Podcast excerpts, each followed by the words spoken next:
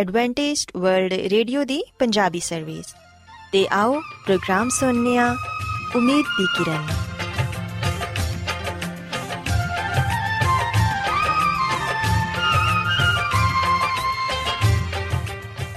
ਸਾਥਿਓ, ਮੈਂ ਤੁਹਾਡੀ ਮੇਜ਼ਬਾਨ ਫਰਾ ਸਲੀਮ, ਪ੍ਰੋਗਰਾਮ ਉਮੀਦ ਦੀ ਕਿਰਨ ਦੇ ਨਾਲ ਤੁਹਾਡੀ ਖidmat 'ਚ ਹਾਜ਼ਰ ਹਾਂ ਮੇਰੇ ਵੱਲੋਂ ਪ੍ਰੋਗਰਾਮ ਸੁਣਨ ਵਾਲੇ ਸਾਰੇ ਸਾਥੀਆਂ ਨੂੰ ਮੇਰਾ ਪਿਆਰ ਭਰਾ ਸਲਾਮ, ਕਬੂਲ ਹੋਏ। ਸਾਥਿਓ, ਉਮੀਦ ਕਰਨੀਆ ਕਿ ਤੁਸੀਂ ਸਾਰੇ ਖੁਦਾ ਤਾਲਾ ਦੇ ਫਜ਼ਲੋ ਕਰਮ ਨਾਲ ਖੈਰੀਅਤ ਨਾਲ ਹੋ। ਤੇ ਸਾਡੀ ਇਹ ਦੁਆ ਹੈ ਕਿ ਤੁਸੀਂ ਸਦਾ ਖੁਸ਼ ਰਹੋ, ਸਲਾਮਤ ਰਹੋ ਤੇ ਖੁਦਾ ਤਾਲਾ ਤੁਹਾਨੂੰ ਆਪਣੀਆਂ ਬਹੁਤ ਸਾਰੀਆਂ ਬਰਕਤਾਂ ਨਾਲ ਨਵਾਜ਼ੇ ਸਾਥਿਓ, ਇਸ ਤੋਂ ਪਹਿਲਾਂ ਕਿ ਅੱਜ ਦੇ ਪ੍ਰੋਗਰਾਮ ਨੂੰ ਸ਼ੁਰੂ ਕੀਤਾ ਜਾਏ, ਮੈਂ ਚਾਹਾਂਗੀ ਕਿ ਸਭ ਤੋਂ ਪਹਿਲੇ ਤੁਸੀਂ ਪ੍ਰੋਗਰਾਮ ਦੀ ਤਫਸੀਲ ਸੁਣ ਲਵੋ। ਤੇ ਅੱਜ ਦੇ ਪ੍ਰੋਗਰਾਮ ਦੀ ਤਫਸੀਲ ਕੁਝ ਇਸ ਤਰ੍ਹਾਂ ਹੈ ਕਿ ਪ੍ਰੋਗਰਾਮ ਦਾ ਆਗਾਜ਼ ਇੱਕ ਗੀਤ ਨਾਲ ਹੋਏਗਾ। ਤੇ ਗੀਤ ਦੇ ਬਾਅਦ ਸਿਹਤ ਦਾ ਪ੍ਰੋਗਰਾਮ ਤੰਦਰੁਸਤੀ, ਹਜ਼ਾਰ ਨਿਮਤ ਤੁਹਾਡੀ ਖidmat 'ਚ ਪੇਸ਼ ਕੀਤਾ ਜਾਏਗਾ ਤੇ ਸਿਹਤ ਦੇ ਹਵਾਲੇ ਤੋਂ ਤੁਹਾਨੂੰ ਮਫੀਦ مشਵਰੇ ਦਿੱਤੇ ਜਾਣਗੇ, ਜਿਨ੍ਹਾਂ ਤੇ ਅਮਲ ਕਰਕੇ ਤੁਸੀਂ ਨਾ ਸਿਰਫ ਆਪਣੀ ਬਲਕਿ ਆਪਣੇ ਖਾਨਦਾਨ ਦੀ ਸਿਹਤ ਦਾ ਵੀ ਖਿਆਲ ਰੱਖ ਸਕਦੇ ਹੋ। ਤੇ ਸਾਥੀਓ, ਪ੍ਰੋਗਰਾਮ ਦੇ ਆਖਿਰ 'ਚ ਖੁਦਾ ਦੇ ਖਾਦਮ ਅਜ਼ਮਤ ਇਮਨੁਅਲ ਖੁਦਾਵੰਦ ਦੇ ਅਲਾਹੀ ਪਾਕਲਾਮ ਚੋਂ ਪੈਗਾਮ ਪੇਸ਼ ਕਰਨਗੇ। ਉਮੀਦ ਕਰਨੇ ਕਿ ਅੱਜ ਦੇ ਪੈਗਾਮ ਦੇ ਜ਼ਰੀਏ ਯਕੀਨਨ ਤੁਸੀਂ ਖੁਦਾਵੰਦ ਕੋਲੋਂ ਬਰਕਤ ਪਾਓਗੇ। ਸੋ ਆਓ ਸਾਥੀਓ, ਪ੍ਰੋਗਰਾਮ ਦਾ ਆਗਾਜ਼, ਇਸ ਰੂਹਾਨੀ ਗੀਤ ਨਾਲ ਕਰਨੇ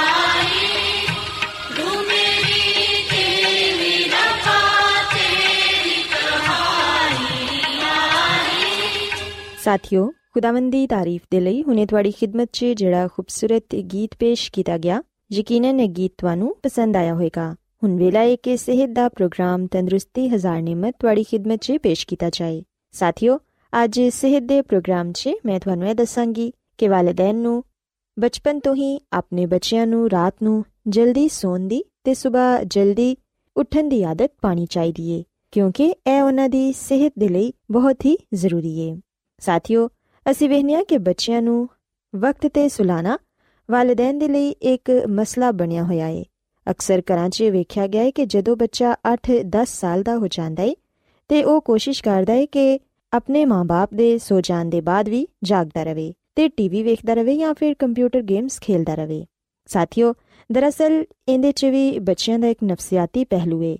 ਬੱਚੇ ਵਾਲਿਦੈਨ ਦੇ ਸੌਣ ਦੇ ਬਾਅਦ ਜਾਗ ਕੇ ਕੁਝ ਕਰਨ ਨੂੰ ਐਡਵੈਂਚਰ ਸਮਝਦੇ ਨੇ ਤੇ ਫਖਰ ਮਹਿਸੂਸ ਕਰਦੇ ਨੇ ਕਿ ਉਹਨਾਂ ਨੇ ਆਪਣੀ ਮਰਜ਼ੀ ਨਾਲ ਕੁਝ ਕੀਤਾ ਏ ਜਲਦੀ ਸੌਣ ਦੀ ਆਦਤ ਇੱਕ ਅੱਛੀ ਆਦਤ ਤੇ ਤਰਬੀਅਤ ਦਾ ਹਿੱਸਾ ਹੁੰਦੀ ਏ ਇਹ ਆਦਤ ਬੱਚਿਆਂ ਨੂੰ ਬਚਪਨ ਦੇ ਜ਼ਮਾਨੇ 'ਚ ਹੀ ਪਾ ਦਿੱਤੀ ਜਾਏ ਤੇ ਹਮੇਸ਼ਾ ਕਾਇਮ ਰਹਿੰਦੀ ਏ ਸਾਥੀਓ ਅਕਸਰ ਸਾਡੇ ਬਜ਼ੁਰਗ ਵੀ ਸਾਨੂੰ ਇਹ ਨਸੀਹਤ ਕਰਦੇ ਸਨ ਕਿ ਜਲਦੀ ਸੋ ਜਾਓ ਤੇ ਸਵੇਰ ਜਲਦੀ ਉਠੋ ਕਿਉਂਕਿ ਇਹ ਸਿਹਤ ਦੇ ਲਈ ਅੱਛਾ ਏ ਇਸ ਲਈ ਸਾਨੂੰ ਵੀ ਆਪਣੇ ਬੱਚਿਆਂ 'ਚ ਇਹ ਆਦਤ ਮੁੰਤਕਿਲ ਕਰਨ ਦੀ ਜ਼ਰੂਰਤ ਏ ਬੱਚਿਆਂ ਦੇ ਮਾਰੂਫ ਨਫਸੀਆਤੀ ਡਾਕਟਰ ਕਹਿੰਦੇ ਨੇ ਕਿ ਅਗਰ ਤੁਹਾਡਾ ਬੱਚਾ ਰੋ ਰਿਹਾ ਏ ਤੇ ਉਹਨੂੰ ਰੋਣ ਦਿੱਤਾ ਜਾਏ ਤੇ ਕੋਸ਼ਿਸ਼ ਕੀਤੀ ਜਾਏ ਕਿ ਉਹਨੂੰ ਉਹਦੀ ਮਖਸੂਸ ਜਗ੍ਹਾ ਤੇ ਹੀ ਸੁਲਾਇਆ ਜਾਏ, ਕਿਉਂਕਿ ਉਹ ਇਸ ਮਾਹੌਲ ਤੇ ਉਸ ਮਕਾਮ ਤੋਂ ਅੱਛੀ ਤਰ੍ਹਾਂ ਵਾਕਿਫ ਹੁੰਦਾ ਏ। ਡਾਕਟਰ ਫਰਮਾਉਂਦੇ ਨੇ ਕਿ ਬੱਚੇ ਆਮ ਤੌਰ ਤੇ ਬਹੁਤ ਜ਼ਿਆਦਾ ਮਾਹੌਲ 'ਚ ਟਲ ਜਾਣ ਦੇ ਆਦੀ ਹੁੰਦੇ ਨੇ।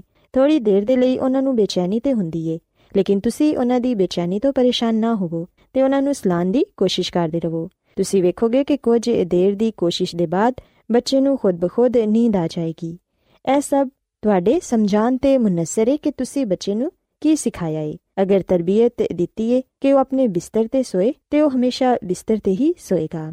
ਸਾਥੀਓ, ਅਕਸਰ ਮਾਵਾਂ ਰਾਤ ਨੂੰ ਆਪਣੇ ਬੱਚੇ ਨੂੰ ਇਹ ਕਹਿੰਦੀਆਂ ਨੇ ਕਿ ਬੇਟਾ ਖੁਦਾ ਦੇ ਲਈ ਸੋ ਜਾਓ। ਇੰਨੀ ਰਾਤ ਹੋ ਗਈ ਏ ਤੁਸੀਂ ਕੀ ਕਰਦੇ ਫਿਰ ਰਹੇ ਹੋ? ਮਾਵਾਂ ਅਕਸਰ ਆਪਣੇ ਬੱਚਿਆਂ ਨੂੰ ਇਹ ਕਹਿੰਦੀਆਂ ਨੇ ਕਿ, ਬੇਟਾ, ਨਾ ਤੇ ਤੂੰ ਦਿਨ ਨੂੰ ਸੋਣਾ ਏ ਤੇ ਰਾਤ ਨੂੰ ਵੀ ਨਹੀਂ ਸੌਂਦਾ। ਇਸ ਤਰ੍ਹਾਂ ਤੇਰੀ ਸਿਹਤ ਖਰਾਬ ਹੋ ਜਾਏਗੀ। ਇਸ ਕਿਸਮ ਦੇ ਜੁਮਲੇ ਅਕਸਰ ਸਾਨੂੰ ਸੁਣਨ ਨੂੰ ਮਿਲਦੇ ਨੇ। ਸਾਥੀਓ, ਹੋ ਸਕਦਾ ਹੈ ਕਿ ਤੁਸੀਂ ਖੁਦ ਵੀ ਆਪਣੇ ਬੱਚਿਆਂ ਦੀ ਇਸ ਹਰਕਤ ਤੋਂ ਪਰੇਸ਼ਾਨ ਹੁੰਦੇ ਹੋਵੋ। ਕਿਉਂਕਿ ਤੁਹਾਡੇ ਸੋ ਜਾਣ ਦੇ ਬਾਅਦ ਵੀ ਅਗਰ ਬੱਚੇ ਜਾਗਦੇ ਰਹਿਣ ਤੇ ਇਹਦੇ ਤੋਂ ਵਾਲਿਦੈਨ ਨੂੰ ਪਰੇਸ਼ਾਨੀ ਹੁੰਦੀ ਏ ਤੇ ਉਹਨਾਂ ਦੀ ਆਪਣੀ ਨੀਂਦ ਵੀ ਖਰਾਬ ਹੁੰਦੀ ਏ। ਸੋ ਇਸ ਲਈ ਜ਼ਰੂਰੀ ਹੈ ਕਿ ਵਾਲਿਦੈਨ ਬਚਪਨ ਤੋਂ ਹੀ ਆਪਣੇ ਬੱਚਿਆਂ ਨੂੰ ਇਹ ਦੱਸਣ ਕਿ ਜਲਦੀ ਸੋਣਾ ਤੇ ਸਵੇਰ ਜਲਦੀ ਉੱਠਣਾ ਉਹਨਾਂ ਦੀ ਸਿਹਤ ਦੇ ਲਈ ਤੇ ਉਹਨਾਂ ਦੀ ਜ਼ਿੰਦਗੀ ਦੇ ਲਈ ਬਹੁਤ ਹੀ ਮਫੀਦ ਹੈ। ਬਹੁਤ ਸਾਰੇ ਐਸੇ ਘਰ ਵੀ ਹੁੰਦੇ ਨੇ ਜਿਨ੍ਹਾਂ 'ਚ ਬੱਚੇ ਵਾਲਿਦੈਨ ਦੇ ਨਾਲ ਹੀ ਸੋ ਜਾਂਦੇ ਨੇ, ਪਰ ਕੁਝ ਬੱਚੇ ਬਹੁਤ ਹੀ ਬੇਚੈਨ ਫਿਤਰਤ ਦੇ ਹੁੰਦੇ ਨੇ। ਸੌਂਦੇ ਵੇਲੇ ਪੂਰੇ ਬਿਸਤਰ ਤੇ ਚੱਕਰ ਲਗਾਉਂਦੇ ਰਹਿੰਦੇ ਨੇ, ਉਲਟੇ ਸਿੱਧੇ ਹੱਥ ਪਾਉ ਹਿਲਾਉਂਦੇ ਨੇ, ਜਿੰਦੀ ਵਜ੍ਹਾ ਨਾਲ ਵਾਲਿਦੈਨ ਦੀ ਨੀਂਦ ਵੀ ਖਰਾਬ ਹੁੰਦੀ ਏ। ਸਾਥੀਓ, ਐਸੀ ਸੂਰਤ 'ਚ ਵਾਲਿਦੈਨ ਨੂੰ ਚਾਹੀਦਾ ਹੈ ਕਿ ਬੱਚੇ ਨੂੰ ਕੁਝ ਦਿਨਾਂ ਦੇ ਬਾਅਦ ਅਲੱਗ ਬਿਸਤਰ ਤੇ ਮੁੰਤਕਿਲ ਕਰ ਦਿੱਤਾ ਜਾਏ, ਤਾਂ ਕਿ ਨਾ ਉਹ ਖੁਦ ਬੇਰਾਮ ਹੋਏ ਤੇ ਨਾ ਹੀ ਤੁਸੀਂ ਬੇਰਾਮ ਹੋਵੋ। ਬੱਚੇ ਨੂੰ ਆਪਣੇ ਬਿਸਤਰ ਤੋਂ ਅਲੱਗ ਕਰਨ ਦੀ ਉਮਰ ਆਮ ਤੌਰ ਤੇ 2 ਤੋਂ 3 ਸਾਲ ਹੁੰਦੀ ਏ। ਅਗਰ ਤੁਹਾਡਾ ਬੱਚਾ ਆਪਣੇ ਬਿਸਤਰ ਤੇ ਬੇਰਾਮ ਮਹਿਸੂਸ ਕਰੇ ਤੇ ਤੁਹਾਡੇ ਬਿਸਤਰ ਤੇ ਆਣਾ ਚਾਵੇ, ਤੇ ਇਹਦਾ ਮਤਲਬ ਐਵੇਂ ਕਿ ਹਜੇ ਉਹ ਅਲੱਗਾ ਸੌਣ ਦੇ ਲਈ ਤਿਆਰ ਨਹੀਂ। ਇਹਦੇ ਇਲਾਵਾ ਇੱਕ ਗੱਲ ਹੋਰ ਵੀ ਏ ਕਿ ਕਿਸੇ ਬੱਚੇ ਦੇ ਸੌਣ, ਨਾ ਸੌਣ ਦੇਰ ਤੱਕ ਜਾਗਣ ਵਗੈਰਾ ਦਾ ਮਾਮਲਾ ਹਰ ਘਰ 'ਚ ਮੁxtਲਿਫ ਅੰਦਾਜ਼ ਤੇ ਨੋਇਤ ਦਾ ਹੋ ਸਕਦਾ ਹੈ। ਇਸ ਲਈ ਇਸ ਮਾਮਲੇ ਨੂੰ ਆਪਣੇ ਤੌਰ ਤੇ ਹੱਲ ਕਰਨ ਦੀ ਕੋਸ਼ਿਸ਼ ਕਰੋ, ਕਿਉਂਕਿ ਕੋਈ ਇੱਕ ਤਰੀਕਾ ਹਰ ਇੱਕ ਦੇ ਲਈ ਮੁਫੀਦ ਸਾਬਿਤ ਨਹੀਂ ਹੋ ਸਕਦਾ। ਸਾਥੀਓ, ਯਾਦ ਰੱਖੋ ਕਿ ਹਰ ਬੱਚੇ ਦੀ ਨੀਂਦ ਦੇ ਔਕਾਤ ਉਹਦੀ ਜਿਸਮਾਨੀ ਤੇ ਜ਼ਿਹਨੀ ਸਲਾਹੀਅਤ ਦੇ ਇਤਬਾਰ ਨਾਲ ਮੁxtਲਿਫ ਹੋ ਸਕਦੇ ਨੇ। ਬਾਜ਼ ਬੱਚੇ ਸਿਰਫ 5 ਜਾਂ 6 ਘੰਟਿਆਂ ਦੀ ਨੀਂਦ ਲੈਣ ਦੇ ਬਾਵਜੂਦ ਆਪਣੇ ਆਪ ਨੂੰ ਤਾਜ਼ਾਦਮ ਮਹਿਸੂਸ ਕਰਦੇ ਨੇ, ਜਦਕਿ ਕੁਝ ਬੱਚੇ ਇਸ ਤਰ੍ਹਾਂ ਦੇ ਹੁੰਦੇ ਨੇ, ਜਿਨ੍ਹਾਂ ਨੂੰ 8-10 ਘੰਟੇ ਦੀ ਨੀਂਦ ਚਾਹੀਦੀ ਹੁੰਦੀ ਏ।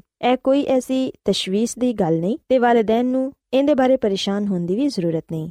ਲੇਕਿਨ ਜਦੋਂ ਤੁਹਾਡਾ ਬੱਚਾ ਸੁਸਤੀ, ਉਦਾਸੀ, ਥੱਕਨ, ਬੇਖੁਆਬੀ ਵਗੈਰਾ ਦਾ ਇਜ਼ਹਾਰ ਕਰੇ ਜਾਂ ਉਹਦਾ ਵਜ਼ਨ ਉਹਦੀ ਉਮਰ ਨਾਲੋਂ ਘੱਟ ਹੋਏ, ਤੇ ਫਿਰ ਐਸੀ ਸੂਰਤ ਤੇ ਆਪਣੇ ਬੱਚੇ ਤੇ ਫੌਰਨ ਤਵੱਜਾ ਦਿਵੋ। ਲੇਕਿਨ ਅਗਰ ਤੁਹਾਡਾ ਬੱਚਾ ਮਾਮੂਲ ਦੇ ਮੁਤਾਬਿਕ ਹੈ ਚਾਕੋ ਚੌਬੰਦ ਹੈ ਤਾਜ਼ਾ ਦਮ ਹੈ, ਤੇ ਫਿਰ ਪਰੇਸ਼ਾਨੀ ਦੀ ਕੋਈ ਗੱਲ ਨਹੀਂ। ਸਾਥੀਓ, ਅਸੀਂ ਵੇਖਨੀਆ ਕਿ ਬਹੁਤ ਸਾਰੇ ਬੱਚਿਆਂ ਨੂੰ ਰਾਤ ਨੂੰ ਬੁਰੇ ਖਾਬ ਆਉਂਦੇ ਨੇ। ਭਿਆਨਕ ਤੇ ਖੌਫਜ਼ਦਾ ਕਰ ਦੇਣ ਵਾਲੇ ਖਾਬ ਅਕਸਰ ਬੱਚੇ ਦੀ ਨੀਂਦ ਨੂੰ ਖਰਾਬ ਕਰ ਦਿੰਦੇ ਨੇ। ਬਾਜ਼ ਬੱਚੇ ਤੇ ਇੰਨੇ ਖੌਫਜ਼ਦਾ ਹੋ ਜਾਂਦੇ ਨੇ ਕਿ ਉਹ ਨੀਂਦ 'ਚ ਚੀਖ ਪੈਂਦੇ ਨੇ। ਮਾਹਿਰ ਨਫਸੀਆਤ ਦਾ ਕਹਿਣਾ ਹੈ ਕਿ ਬੱਚਿਆਂ ਨੂੰ ਮੁxtਲਿਫ ਕਿਸਮ ਦੇ ਖਾਬ ਆ ਸਕਦੇ ਨੇ। ਲੇਕਿਨ ਜਦੋਂ ਇਹ ਖਾਬ ਉਹਨਾਂ ਨੂੰ ਡਿਸਟਰਬ ਕਰਨ ਲੱਗਣ ਤੇ ਫਿਰ ਇਹ ਖਾਬ ਭਿਆਨਕ ਬਣ ਜਾਂਦੇ ਨੇ ਤੇ ਲਾਸ਼ੌਰ ਉਹਨਾਂ ਦਾ ਗਹਿਰਾ ਅਸਰ ਕਬੂਲ ਕਰ ਲੈਂਦਾ ਹੈ ਸਾਥੀਓ, ਇਹਦੀ ਵਜ੍ਹਾ ਇਹ ਵੀ ਹੋ ਸਕਦੀ ਹੈ ਕਿ ਬੱਚੇ ਜਦੋਂ ਰਾਤ ਨੂੰ ਦੇਰ ਤੱਕ ਟੀਵੀ ਵੇਖਦੇ ਨੇ ਤੇ ਫਿਰ ਟੀਵੀ ਵੇਖਦਿਆਂ ਨਾਲ ਹੀ ਸੋ ਜਾਂਦੇ ਨੇ ਤੇ ਜਿਹੜੇ ਪ੍ਰੋਗਰਾਮ ਉਹਨਾਂ ਨੇ ਟੀਵੀ 'ਚ ਵੇਖੇ ਹੁੰਦੇ ਨੇ, ਉਹਦੇ ਬਾਰੇ ਉਹ ਖਾਬ ਵੇਖਦੇ ਨੇ। ਤੇ ਅਗਰ ਉਹਨਾਂ ਨੇ ਕੋਈ ਐਸੇ ਪ੍ਰੋਗਰਾਮ ਵੇਖੇ ਹੋਣ ਜਿਨ੍ਹਾਂ ਦੀ ਵਜ੍ਹਾ ਤੋਂ ਉਹ ਖੌਫਜ਼ਦਾ ਹੋਣ ਤੇ ਫਿਰ ਯਕੀਨਨ ਉਹ ਨੀਂਦ 'ਚ ਵੀ ਘਬਰਾ ਜਾਂਦੇ ਨੇ ਤੇ ਚੀਖ ਕੇ ਉੱਠ ਜਾਂਦੇ ਨੇ। ਸੋ ਇਸ ਲਈ ਵਾਲਿਦੈਨ ਨੂੰ ਚਾਹੀਦਾ ਹੈ ਕਿ ਜਦੋਂ ਬੱਚਾ ਟੀਵੀ ਵੇਖਣ ਤੋਂ ਫਾਰਿਗ ਹੋ ਜਾਏ ਤੇ ਥੋੜੀ ਦੇਰ ਦੇ ਲਈ ਬੱਚੇ ਦੇ ਨਾਲ ਇੱਧਰ-ਉੱਧਰ ਦੀਆਂ ਗੱਲਾਂ ਕਰੋ, ਤਾਂ ਕਿ ਟੀਵੀ ਦਾ ਅਸਰ ਉਹਦੇ ਜ਼ਿਹਨ ਤੋਂ ਦੂਰ ਹੋ ਜਾਏ। ਤੇ ਸਾਥੀਓ, ਅਗਰ ਖੁਆਬ ਦੇ ਦੌਰਾਨ ਤੁਹਾਡਾ ਬੱਚਾ ਡਰ ਕੇ ਉੱਠ ਜਾਂਦਾ ਹੈ, ਤੇ ਉਹਨੂੰ ਨਰਮੀ ਦੇ ਨਾਲ ਥਪਕ ਥਪਕ ਕੇ ਪਿਆਰ ਨਾਲ ਸੁਲਾਉਣ ਦੀ ਕੋਸ਼ਿਸ਼ ਕਰੋ ਤੇ ਉਹਨੂੰ ਹੌਸਲਾ ਦਿਲਾਓ ਕਿ ਐਸਾ ਕੁਝ ਨਹੀਂ। ਸਾਥੀਓ ਅਸੀਂ ਵੇਖਨੀਆ ਕਿ ਕਈ ਬੱਚਿਆਂ 'ਚ ਇਹ ਵੀ ਇੱਕ ਪਰੇਸ਼ਾਨ ਕਰਨ ਵਾਲਾ ਅੰਸਰ ਹੈ ਕਿ ਬੇਖੁਆਬੀ ਇੱਕ ਐਸੀ ਸੂਰਤ-ਹਾਲ ਹੈ ਜਿੰਦੇ 'ਚ ਬੱਚਾ ਗਹਿਰੀ ਨੀਂਦ ਨਹੀਂ ਸੋ ਪਾਉਂਦਾ ਯਾਨੀ ਉਹ ਸੌਣ ਦੇ ਬਾਵਜੂਦ ਨਹੀਂ ਸੌਂਦਾ ਇਹ ਮਰਜ਼ ਵੱਡਿਆਂ 'ਚ ਜ਼ਿਆਦਾ ਪਾਇਆ ਜਾਂਦਾ ਹੈ ਸੌਣ ਦੀ ਮੁੱਦਤ ਤੇ ਸ਼ਿੱਦਤ ਦੋਨੋਂ ਹੀ ਇਹਦੇ ਤੋਂ متاثر ਹੁੰਦੀਆਂ ਨੇ ਇਹਦਾ ਮਤਲਬ ਇਹ ਵੇ ਕਿ ਅਗਰ ਬੱਚਾ 6 ਘੰਟੇ ਸੁੱਤਾ ਹੈ ਤੇ ਹਕੀਕਤਨ ਉਹ ਸਿਰਫ 4 ਘੰਟੇ ਹੀ ਸੁੱਤਾ ਹੈ ਇਸ ਤਰ੍ਹਾਂ ਸੌਣ ਦੀ ਮੁੱਦਤ متاثر ਹੁੰਦੀ ਹੈ ਸੋ ਸਾਥੀਓ ਅਗਰ ਤੁਹਾਡਾ ਬੱਚਾ ਵੀ ਬੇਖੁਆਬੀ ਦਾ ਸ਼ਿਕਾਰ ਹੈ ਜਾਂ ਉਹ ਨੀਂਦ 'ਚ ਬਾਰ-ਬਾਰ ਉੱਠ ਜਾਂਦਾ ਹੈ ਥੋੜੀ ਦੇਰ ਦੇ ਲਈ ਸੌਂਦਾ ਹੈ ਤੇ ਫਿਰ ਉੱਠ ਜਾਂਦਾ ਹੈ ਤੇ ਇਹਦੇ ਲਈ ਤੁਹਾਨੂੰ ਆਪਣੇ ਬੱਚੇ ਨੂੰ ਡਾਕਟਰ ਨੂੰ ਦਿਖਾਉਣ ਦੀ ਜ਼ਰੂਰਤ ਹੈ ਕਿਉਂਕਿ ਸਾਥੀਓ ਬੇਖੁਆਬੀ ਨਾ ਤੇ ਵੱਡਿਆਂ ਦੇ ਲਈ ਹੀ ਅੱਛੀ ਹੈ ਤੇ ਨਾ ਹੀ ਬੱਚਿਆਂ ਦੇ ਲਈ ਕਿਉਂਕਿ ਇਹਦੇ ਜ਼ਰੀਏ ਇਨਸਾਨ ਦੀ ਸਿਹਤ متاثر ਹੁੰਦੀ ਹੈ ਸੋ ਇਸ ਲਈ ਅਗਰ ਤੁਹਾਡਾ ਬੱਚਾ ਬੇਖੁਆਬੀ ਦਾ ਸ਼ਿਕਾਰ ਹੈ ਤੇ ਫਿਰ ਡਾਕਟਰ ਨਾਲ ਜ਼ਰੂਰ ਰਜੂ ਕਰੋ ਬਹਰਹਾਲ ਐਸਾ ਨੀਂਦ ਤੇ ਨੀਂਦ ਦੇ ਮੁਤਲਕ ਉਹ ਸਾਰੀਆਂ ਗੱਲਾਂ ਜਿਹੜੀਆਂ ਬੱਚੇ ਨੂੰ ਦਰਪੇਸ਼ ਹੋ ਸਕਦੀਆਂ ਨੇ। ਅਗਰ ਇਹਨਾਂ ਦੇ ਬਾਵਜੂਦ ਵੀ ਤੁਹਾਡਾ ਬੱਚਾ ਬੇਚੈਨ ਰਹਿੰਦਾ ਹੈ ਤੇ ਰਾਤ ਨੂੰ ਦੇਰ ਨਾਲ ਸੌਂਦਾ ਹੈ ਜਾਂ ਸੌਂਦਾ ਹੀ ਨਹੀਂ, ਤੇ ਫਿਰ ਸਾਥੀਓ ਡਾਕਟਰ ਨਾਲ ਰਜੂ ਕਰੋ ਤੇ ਮਾਲੂਮ ਕਰੋ ਕਿ ਕੀ ਵਜ੍ਹਾ ਹੈ ਤੇ ਉਹਦਾ ਹੱਲ ਤਲਾਸ਼ ਕਰਨ ਦੀ ਕੋਸ਼ਿਸ਼ ਕਰੋ। ਸੋ ਸਾਥੀਓ ਮੈਂ ਉਮੀਦ ਕਰਨੀ ਆ ਕਿ ਅੱਜ ਦਾ ਪ੍ਰੋਗਰਾਮ ਤੁਹਾਨੂੰ ਪਸੰਦ ਆਇਆ ਹੋਵੇਗਾ।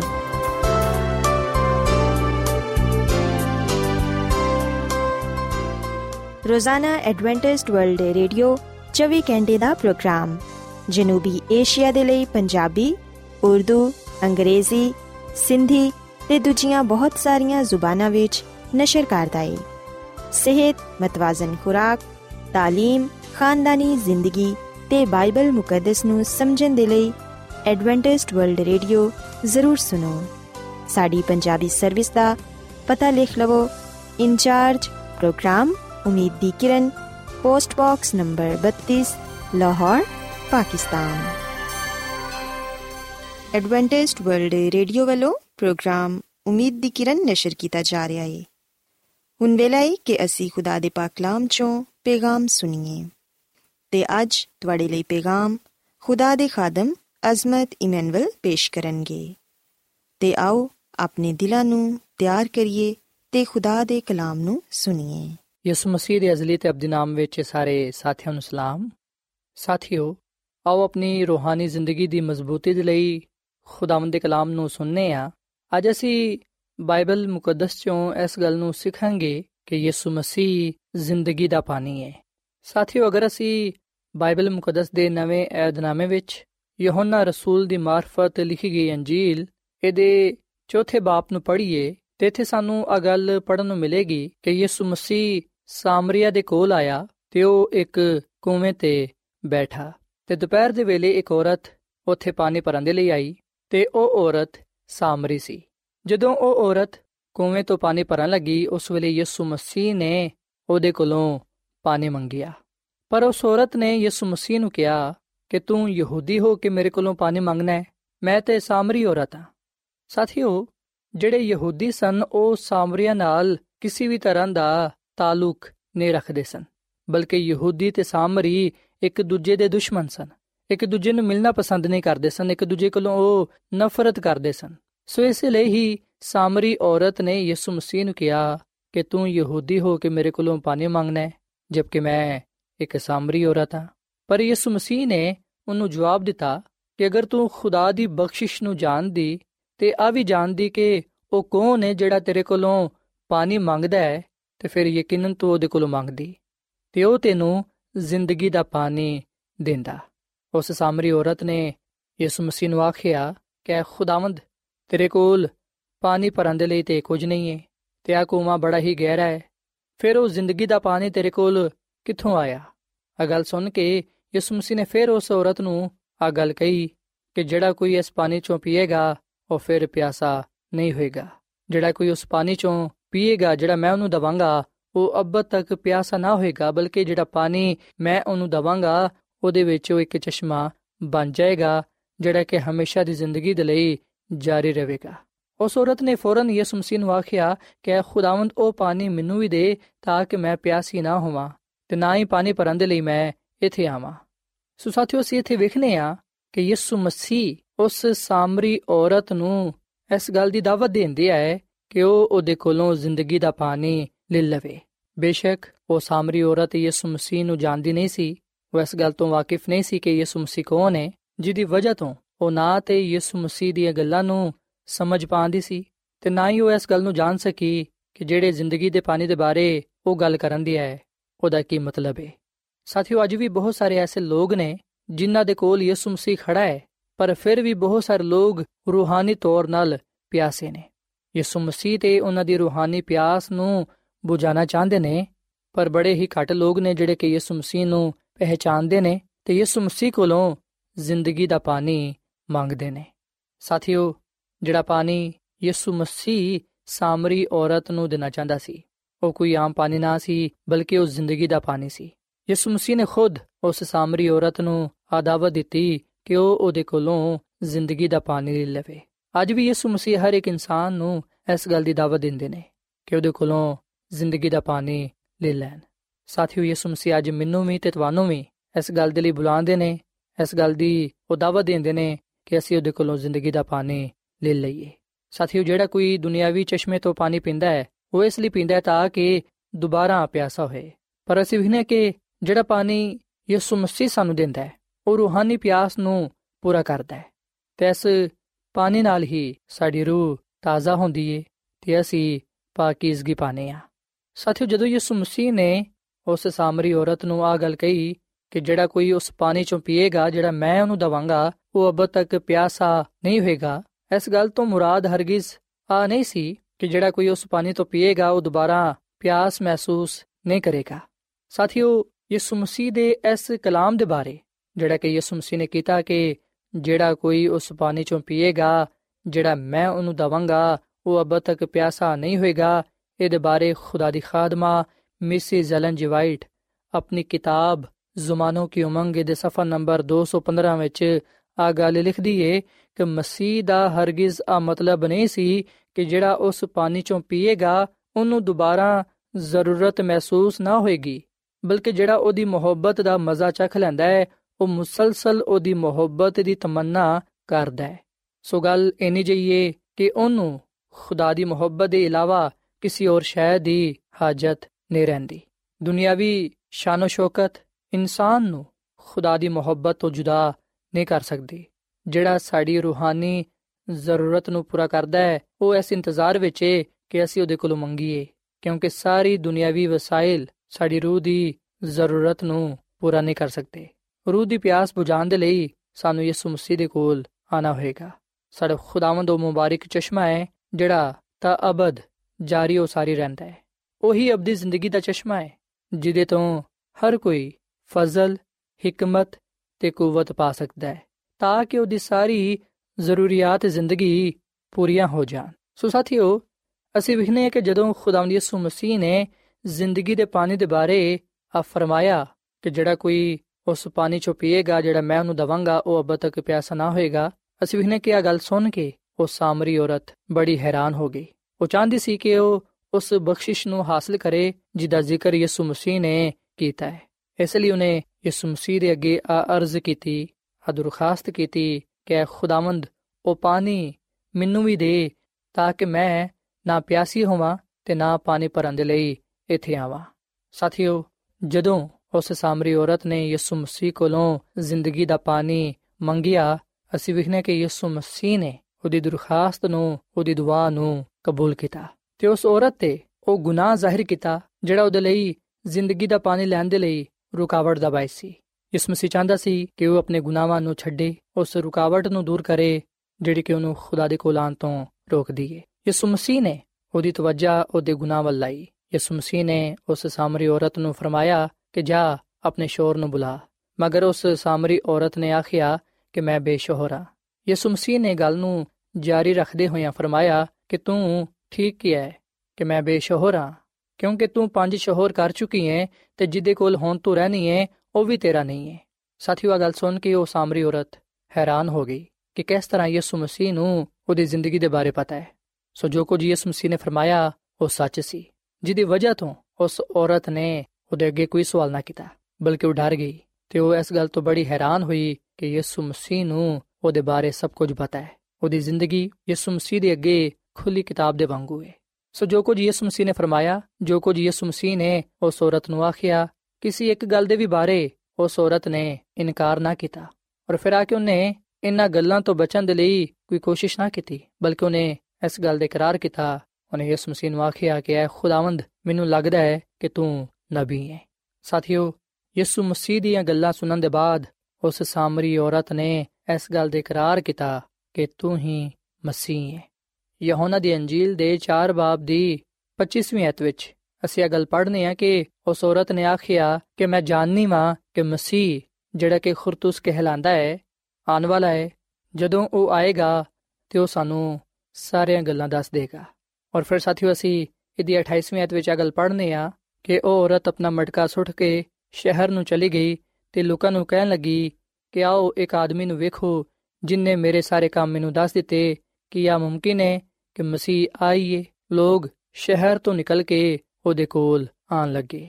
ਸੋ ਸਾਥੀਓ, ਅਸੀਂ ਵਿਖਨੇ ਕਿ ਜਦੋਂ ਸਾਮਰੀ ਔਰਤ ਨੇ ਖੁਦਾਵੰਦ ਯਿਸੂ ਮਸੀਹ ਦਾ ਕਲਾਮ ਸੁਨਿਆ ਉਹਦਾ ਦਿਲ ਖੁਸ਼ੀ ਦੇ ਨਾਲ ਮਾਮੂਰ ਹੋ ਗਿਆ। ਉਹਨੇ ਖੁਸ਼ਖਬਰੀ ਦਾ ਪੈਗਾਮ ਆਪਣੇ ਸ਼ਹਿਰ ਵਿੱਚ ਪਹੁੰਚਾਇਆ। ਉਹਨੇ ਲੋਕਾਂ ਵਿੱਚ ਇਸ ਗੱਲ ਦੀ ਮੁਨਾਦੀ ਕੀਤੀ ਕਿ ਆਓ ਇੱਕ ਆਦਮੀ ਨੂੰ ਵੇਖੋ ਜਿਨੇ ਮੇਰੇ ਸਾਰੇ ਕੰਮ ਮੈਨੂੰ ਦੱਸ ਦਿੱਤੇ ਨੇ।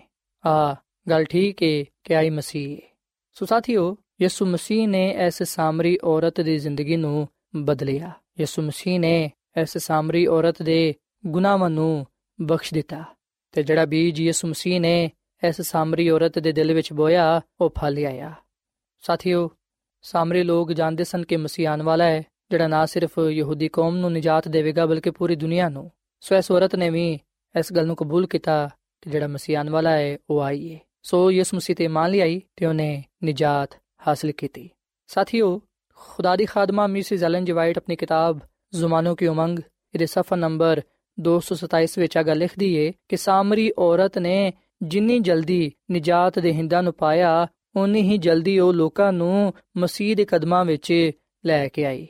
ਉਹ ਤੇ ਮਸੀਹ ਦੇ ਸ਼ਾਗਿਰਦਾਂ ਤੋਂ ਵੀ ਜ਼ਿਆਦਾ ਮੁਯੱਸਰ ਸਾਬਤ ਹੋਈ ਸੋ ਸਾਥੀਓ ਆ ਗੱਲ ਯਾਦ ਰੱਖੋ ਕਿ ਆ ਸਾਮਰੀ ਔਰਤ ਇੱਕ ਅਮਲੀ ਈਮਾਨ ਦੀ ਜ਼ਿੰਦਾ ਮਿਸਾਲ ਹੈ ਖੁਦਾ ਦੀ ਬਾਦਸ਼ਾਹਤ ਵਿੱਚ ਹਰ ਉਹ ਸ਼ਖਸ ਜਾਏਗਾ ਜਿਹੜਾ ਯਿਸੂ ਮਸੀਹ ਤੇ ਈਮਾਨ ਲਿਆਏਗਾ ਜਿਹੜਾ ਉਹਨੂੰ ਆਪਣਾ ਸ਼ਖਸੀ ਨਜਾਤ ਦੇਹਿੰਦਾ تسلیم ਕਰੇਗਾ ਤੇ ਜਿਹੜਾ ਵੀ ਯਿਸੂ ਮਸੀਹ ਤੇ ਈਮਾਨ ਲਿਆਂਦਾ ਹੈ ਯਿਸੂ ਮਸੀਹ ਦੇ ਕੋਲ ਆਂਦਾ ਹੈ ਯਿਸੂ ਮਸੀਹ ਨੂੰ ਜ਼ਿੰਦਗੀ ਦਾ ਪਾਣੀ ਪਿਆਂਦਾ ਹੈ ਸਾਥੀਓ ਜਿਸ ਤਰ੍ਹਾਂ ਇਸ ਸਾਮਰੀ ਔਰਤ ਨੇ ਮਸੀਹ ਦੀ ਬਖਸ਼ਿਸ਼ ਨੂੰ ਕਬੂਲ ਕੀਤਾ, ਅੱਜ ਅਸੀਂ ਵੀ ਉਹਦੇ ਕੋਲ ਆ ਕੇ ਉਹਦੀ ਬਖਸ਼ਿਸ਼ ਨੂੰ ਹਾਸਲ ਕਰੀਏ। ਆਵਾਜ਼ ਅਸੀਂ ਯਿਸੂ ਮਸੀਹ ਨੂੰ ਆਪਣਾ ਸ਼ਖਸੀ ਨਜਾਤ ਦੇਹਿੰਦਾ ਕਬੂਲ ਕਰੀਏ ਤੇ ਆਪਣੇ ਗੁਨਾਹਾਂ ਨੂੰ ਤਰਕ ਕਰੀਏ, ਕਿਉਂਕਿ ਅਸੀਂ ਆਪਣੇ ਗੁਨਾਹਾਂ ਦੀ ਵਜ੍ਹਾ ਤੋਂ ਖੁਦਾ ਕੋਲੋਂ ਦੂਰ ਚਲੇ ਜਾਂਦੇ ਆ ਸਾਡੇ ਗੁਨਾਹ ਸਾਡੇ ਲਈ ਰੁਕਾਵਟ ਦਾ ਬਾਇਸ ਬਣਦੇ ਨੇ। ਇਹਨਾਂ ਦੀ ਵਜ੍ਹਾ ਤੋਂ ਹੀ ਅਸੀਂ ਮਸੀਹ ਕੋਲੋਂ ਜ਼ਿੰਦਗੀ ਦਾ ਪਾਣੀ ਲੈਣ ਤੋਂ ਮਹਿਰੂਮ ਹੋ ਜਾਂਦੇ ਆ ਅਗਰ ਅਸੀਂ ਇਸ ਮਸੀਹ ਦੇ ਕੋਲ ਆਵਾਂਗੇ ਆਪਣਾ ਆਪ ਨੂੰ ਦਵਾਂਗੇ ਇਸ ਮਸੀਹ ਸਾਡੇ ਗੁਨਾਹਾਂ ਨੂੰ ਬਖਸ਼ਣਗੇ ਸਾਨੂੰ ਪਾਕ ਸਾਫ਼ ਕਰਨਗੇ ਤੇ ਸਾਨੂੰ ਜ਼ਿੰਦਗੀ ਦਾ ਪਾਣੀ عطا ਫਰਮਾਨਗੇ ਤਾਂ ਕਿ ਅਸੀਂ ਉਹਦੇ ਵਿੱਚ ਜ਼ਿੰਦਗੀ ਪਾਉਂਦੇ ਹੋਏ ਆ ਉਹਦੇ ਜਲਾਲ ਨੂੰ ਜ਼ਾਹਿਰ ਕਰ ਸਕੀਏ ਸੋ ਸਾਥੀਓ ਅੱਜ ਮੈਂ ਤੁਹਾਡੇ ਅੱਗੇ ਅਪੀਲ ਕਰਨਾ ਮੈਂ ਕਿ ਤੁਸੀਂ ਈਮਾਨ ਦੇ ਨਾਲ ਯਿਸੂ ਮਸੀਹ ਨੂੰ ਕਬੂਲ ਕਰੋ ਯਿਸੂ ਮਸੀਹ ਨੂੰ ਨਜਾਤ ਦੇ ਹਿੰਦਾ تسلیم ਕਰੋ ਤਾਂ ਕਿ ਤੁਸੀਂ ਇਸ ਦੁਨੀਆਂ ਵਿੱਚ ਰਹਿੰਦੇ ਹੋਇਆਂ ਉਹਦਾ ਜਲਾਲ ਜ਼ਾਹਿਰ ਕਰਨ ਵਾਲੇ ਬਣੋ ਤਾਂ ਕਿ ਨਾ ਸਿਰਫ ਤੁਸੀਂ ਬਲਕਿ ਦੂਜੇ ਲੋਕ ਵੀ ਖੁਦਾ ਦੀ ਬਖਸ਼ਿਸ਼ ਹਾਸਲ ਕਰਦੇ ਹੋਇਆਂ ਅਬਦੀ ਬਾਦਸ਼ਾਹਤ ਵਿੱਚ ਜਾ ਸਕਣ। ਸੋ ਸਾਥੀਓ, ਇਸ ਵੇਲੇ ਮੈਂ ਤੁਹਾਡੇ ਨਾਲ ਮਿਲ ਕੇ ਦੁਆ ਕਰਨਾ ਚਾਹਨਾ ਵਾਂ। ਆਓ ਅਸੀਂ ਅੱਜ ਆਪਣੇ ਦਿਲਾਂ ਨੂੰ ਮਸੀਹ ਦੇ ਲਈ ਖੋਲੀਏ, ਉਹਦੇ ਕੋਲੋਂ ਜ਼ਿੰਦਗੀ ਦਾ ਪਾਣੀ ਮੰਗੀਏ, ਤਾਂ ਕਿ ਅਸੀਂ ਆਪਣੀ ਰੂਹਾਨੀ ਜ਼ਿੰਦਗੀ ਨੂੰ ਕਾਇਮ ਉਹ ਦਾਇਮ ਰੱਖਦੇ ਹੋਇਆਂ ਉਹਦੇ ਜਲਾਲ ਵਿੱਚ, ਉਹਦੀ ਕੁਦਰਤ ਵਿੱਚ ਅੱਗੇ ਵਧ ਸਕੀਏ। ਸੋ ਆਓ ਅਸੀਂ ਦੁਆ ਕਰੀਏ। ਐ ਜ਼ਮੀਨ ਤੇ ਆਸਮਾਨ ਦੇ ਖਾਲਕ ਤੇ ਮਾਲਿਕ ਜ਼ਿੰਦਾ ਖੁਦਾਵੰਦ ਅਸੀਂ ਤੇਰੇ ਹਜ਼ੂਰ ਹਜ਼ੂਰਾਨੇ ਆ, ਤੇਰੇ ਨਾਮ ਨੂੰ ਮੁਬਾਰਕ ਕਹਨੇ ਆ, ਕਿਉਂਕਿ ਤੂੰ ਹੀ ਤਾਰੀਫ ਤੇ ਤਮਜੀਦ ਦੇ ਲਾਇਕ ਹੈ ਐ ਖੁਦਾ ਅਸੀਂ ਇਸ ਵੇਲੇ ਆਪਣੇ ਆਪ ਨੂੰ ਤੇਰੇ ਅੱਗੇ ਪੇਸ਼ ਕਰਨੇ ਆ। ਅਸੀਂ ਆਪਣੇ ਦਿਲਾਂ ਦਾ ਦਰਵਾਜ਼ਾ ਤੇਰੇ ਲਈ ਖੋਲਨੇ ਆ। ਯਿਸੂ ਮਸੀਹ, ਤੂੰ ਸਾਡੇ ਦਿਲਾਂ ਵਿੱਚ ਸਕੂਨਤ ਕਰ ਤੇ ਸਾਡੇ ਗੁਨਾਹਾਂ ਨੂੰ ਤੂੰ ਬਖਸ਼ ਦੇ, ਸਾਨੂੰ ਪਾਕ ਸਾਫ਼ ਕਰ ਤੇ ਸਾਨੂੰ ਜ਼ਿੰਦਗੀ ਦਾ ਪਾਣੀ ਪਿਆ। ਐ ਖੁਦਾਵੰਦ ਤੇਰਾ ਕਲਾਮ ਫਰਮਾਂਦਾ ਹੈ ਕਿ ਜਿਹੜਾ ਕੋਈ ਤੇਰੇ ਤੇ ਈਮਾਨ ਲਿਆਏਗਾ, ਉਹ ਹਲਾਕ ਨਹੀਂ ਹੋਏਗਾ, ਬਲਕਿ ਉਹ ਹਮੇਸ਼ਾ ਦੀ ਜ਼ਿੰਦਗੀ ਪਾਏਗਾ। ਐ ਖੁਦਾਵੰਦ, ਮੈਂ ਦੁਆ ਕਰਨਾ ਵਾਂ ਇਹਨਾਂ ਪਰਵਾਂ ਵਾਸਤੇ, ਇਹਨਾਂ ਪੈਨਾ ਵਾਸਤੇ ਜਿਨ੍ਹਾਂ ਨੇ ਤੇਰੇ ਕਲਾਮ ਨੂੰ ਸੁਣਿਆ ਹੈ। ਐ ਖੁਦਾਵੰਦ ਦਾ ਲੋਕ ਅੱਜ ਆਪਣੇ ਆਪ ਨੂੰ ਤੇਰੇ ਹੱਥਾਂ ਵਿੱਚ ਦਿੰਦੇ ਨੇ। ਤੂੰ ਇਹਨਾਂ ਦੇ ਨਾਲ ਹੋ, ਇਹਨਾਂ ਦੇ ਗੁਨਾਹਾਂ ਨੂੰ, ਇਹਨਾਂ ਦੀਆਂ ਬਿਮਾਰੀਆਂ ਨੂੰ ਤੂੰ ਦੂਰ ਕਰ ਦੇ। ਇਹਨਾਂ ਨੂੰ ਤੂੰ ਕਬੂਲ ਫਰਮਾ। ਇਹਨਾਂ ਨੂੰ ਤੇ ਇਹਨਾਂ ਦੇ ਖਾਨਦਾਨਾਂ ਨੂੰ ਤੂੰ ਬੜੀ ਬਰਕਤ ਦੇ ਤੇ ਫਜ਼ਲ ਬਖਸ਼ ਕੇ ਅਸੀਂ ਗੁਨਾਹਾਂ ਤੋਂ ਦੂਰ ਰਹੀਏ। ਅਸੀਂ ਹਮੇਸ਼ਾ ਤੇਰੇ ਨਾਲ ਜੁੜੇ ਰਹੀਏ, ਕਿਉਂਕਿ ਤੇਰੇ ਵਿੱਚ ਹੀ ਸਾਡੀ ਭਲਾਈ ਪਈ ਜਾਂਦੀ ਹੈ ਐ ਖੁਦਾਵੰਦ ਅੱਜ ਦੇ ਕਲਾਮ ਦੇ ਵਿਸਲੇ ਨਾਲ ਸਾਨੂੰ ਤੂੰ ਬੜੀ ਬਰਕਤ ਦੇ। ਤੇ ਸਾਨੂੰ ਤੂੰ ਆਪਣੇ ਜਲਾਲ ਦੇ ਲਈ ਇਸਤੇਮਾਲ ਕਰ, ਕਿਉਂਕਿ ਆ ਸਭ ਕੁਝ ਮੰਗ ਲੈਨੇ ਆ ਖੁਦਾਮ ਦੀ ਸੁਮਸੀ ਦੇ ਨਾਮ ਵਿੱਚ। ਆਮੀਨ। ਐਡਵੈਂਟਿਸਟ ਵਰਲਡ ਰੇਡੀਓ ਵੱਲੋਂ ਪ੍ਰੋਗਰਾਮ ਉਮੀਦ ਦੀ ਕਿਰਨ ਨਿਸ਼ਰ ਕੀਤਾ ਜਾ ਰਿਹਾ ਸੀ।